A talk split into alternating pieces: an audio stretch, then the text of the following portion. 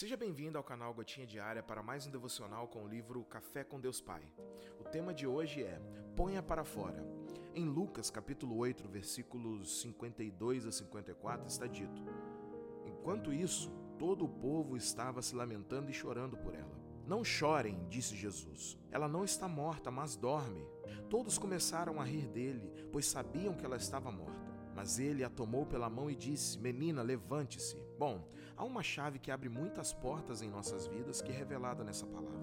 O texto que acabamos de ler nos mostra que há milagres que só acontecerão na sua casa quando a multidão sair dela. Há pessoas que você precisa deixar que saiam. É uma realidade chocante, mas necessária, pois há pessoas que não compartilham do mesmo propósito nem do mesmo mover de Deus que você. Essas pessoas podem até estar dispostas a chorar com você as suas dores, mas não estarão dispostas a ver você feliz. Por isso zombarão e desdenharão das possibilidades do milagre em sua vida, servindo como instrumento do inimigo para roubar de fato a palavra que está liberada sobre você. Não se esqueça de que quando Pedro andou sobre as águas, ele estava firmado em uma palavra. Quando o inimigo rouba uma palavra que está liberada sobre a sua vida, ele rouba a promessa. Não permita que isso aconteça. É importante compreendermos isso. As palavras e as promessas de Deus começam a fazer mais sentido quando as opiniões alheias começam a ter menos espaço no nosso coração. Então, tenha muito cuidado com quem você está se aconselhando ou até com quem você está compartilhando seus sonhos, pois isso pode realmente atrapalhar o agir de Deus na sua vida.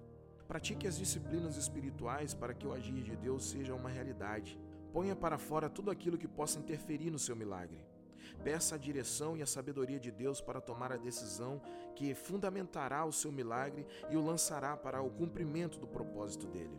A frase do dia é: A palavra de Deus renovará a sua mente, dissipará toda a desesperança e lhe dará direção. Hashtag disposição. Bom, no devocional de hoje temos um grande desafio o desafio de nos afastarmos de pessoas para que a vida, a alegria, a criatividade, as cores voltem a fazer parte do dia a dia em nossa casa. O texto fala de uma menina que adoece e morre na casa de Jairo. E menina significa isso: criatividade, alegria, cores, sonhos e outras coisas mais. Ela adoece e Jairo vê o ambiente de sua casa mudando, definhando bem devagar, a casa perdendo as cores e já não tinha mais criatividade, sonho, a alegria já não era mais completa, o barulho se foi. Jairo percebe esse ambiente e a predisposição para o desmoronamento e vai até Jesus. Ele foi na pessoa certa. Existem coisas que só Jesus pode fazer. Jairo se encontra com Jesus e o mais lindo de Jesus é a sua disponibilidade para todos. Momentos antes, ele estava em um cemitério libertando um endemoniado. Momentos depois, ele estava na rua curando uma mulher. E momentos depois, ele estava na casa de Jairo, um chefe da sinagoga, curando a sua filha. Jesus é para todos. Bom, Jesus vai com Jairo e no meio do caminho, enquanto estavam indo, a menina vem a falecer. Porém, Jesus estava na situação. E a morte não balança Jesus, ele tem poder sobre a morte. Em síntese, eles chegaram em casa e Jairo se encontra com um ambiente escuro por causa do luto, sem alegria, o sonho tinha morrido. Porém, para Jesus não há impossíveis, nem a morte pode detê-lo. Ele se predispõe para fazer um milagre, porém, antes de manifestar diante dos olhos de Jairo o sobrenatural, o impossível, ele pede para que algumas pessoas se retirassem da casa. E eu acredito que isso pode ter sido muito difícil para Jairo. Pensa comigo, as pessoas estavam sendo empáticas com ele, ou solidárias na dor.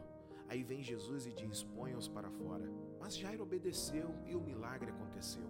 A vida voltou, a alegria voltou, os sonhos voltaram, as cores voltaram para a casa de Jairo. Esse devocional nos ensina algo muito importante. Se desejamos vida em nossa casa, Jesus é a solução. E Ele é a solução para todos os problemas dentro de uma casa. Jesus sabe o que fazer, onde tocar e o que falar para trazer solução aos problemas dentro de casa. Jesus fez com que saísse um grupo. Jesus tocou no problema que era a menina e Jesus falou: levante-se. Ele sabe o que fazer, ele sabe o que tocar, ele sabe o que dizer na minha e na tua casa, e na minha e na tua vida. Jesus é capaz de fazer o impossível e nunca, jamais devemos nos esquecer disso. Outra coisa importante é que existem pessoas que não podem estar na nossa casa. E digo isso com pesar no coração. Existem pessoas que estabelecem em nossa casa um estado de tristeza, de choro e sem cores. Essas pessoas devem sair de nossas casas. Bem rapidamente eu queria traçar um perfil dessas pessoas. É de forma superficial, mas pode já ajudar de alguma forma. São pessoas que estão dispostos a viver o evangelho pela metade. Eles queriam chorar, mas não queriam sorrir. Quando Jesus traz a possibilidade de sorrir, eles zombam de Jesus. São pessoas que vivem do evangelho apenas aquilo que lhes convém. Esse tipo de pessoa não pode ficar na nossa casa. Eles impedem a vida de tomar conta do ambiente da nossa casa. E mais, pessoas que estão dispostas a chorar conosco, mas não querem sorrir conosco. Esse tipo de gente não pode ficar na nossa casa. Esse tipo de gente beira a inveja, se assim a gente pode dizer. E mais, incrédulos, pessoas que não conseguem ver possibilidades, não conseguem ver chances. Esse tipo de gente também não pode ficar na nossa casa. Eu conheço história de pessoas que estavam com Jesus, tinham a possibilidade de restauração da vida, mas preferiram dar ouvido aos incrédulos. E por esse motivo, o não, a morte, a impossibilidade venceu na vida dessa pessoa. E mais, os zombadores de Jesus também não podem ficar na nossa casa. De contramão, devemos estar perto de pessoas que não limitam o poder de Deus, se porta com reverência diante de Deus, luta para viver o evangelho por inteiro, pois chora com você, mas também sorri com você. Tem fé e deseja ver a vida livre caminhando dentro do seu lar. Deus pode fazer o impossível, mas para que Ele faça, é necessário uma posição nossa com os nossos relacionamentos. Tenha um dia abençoado, meu irmão e minha irmã, e que a vida de Deus se manifeste na sua casa cada dia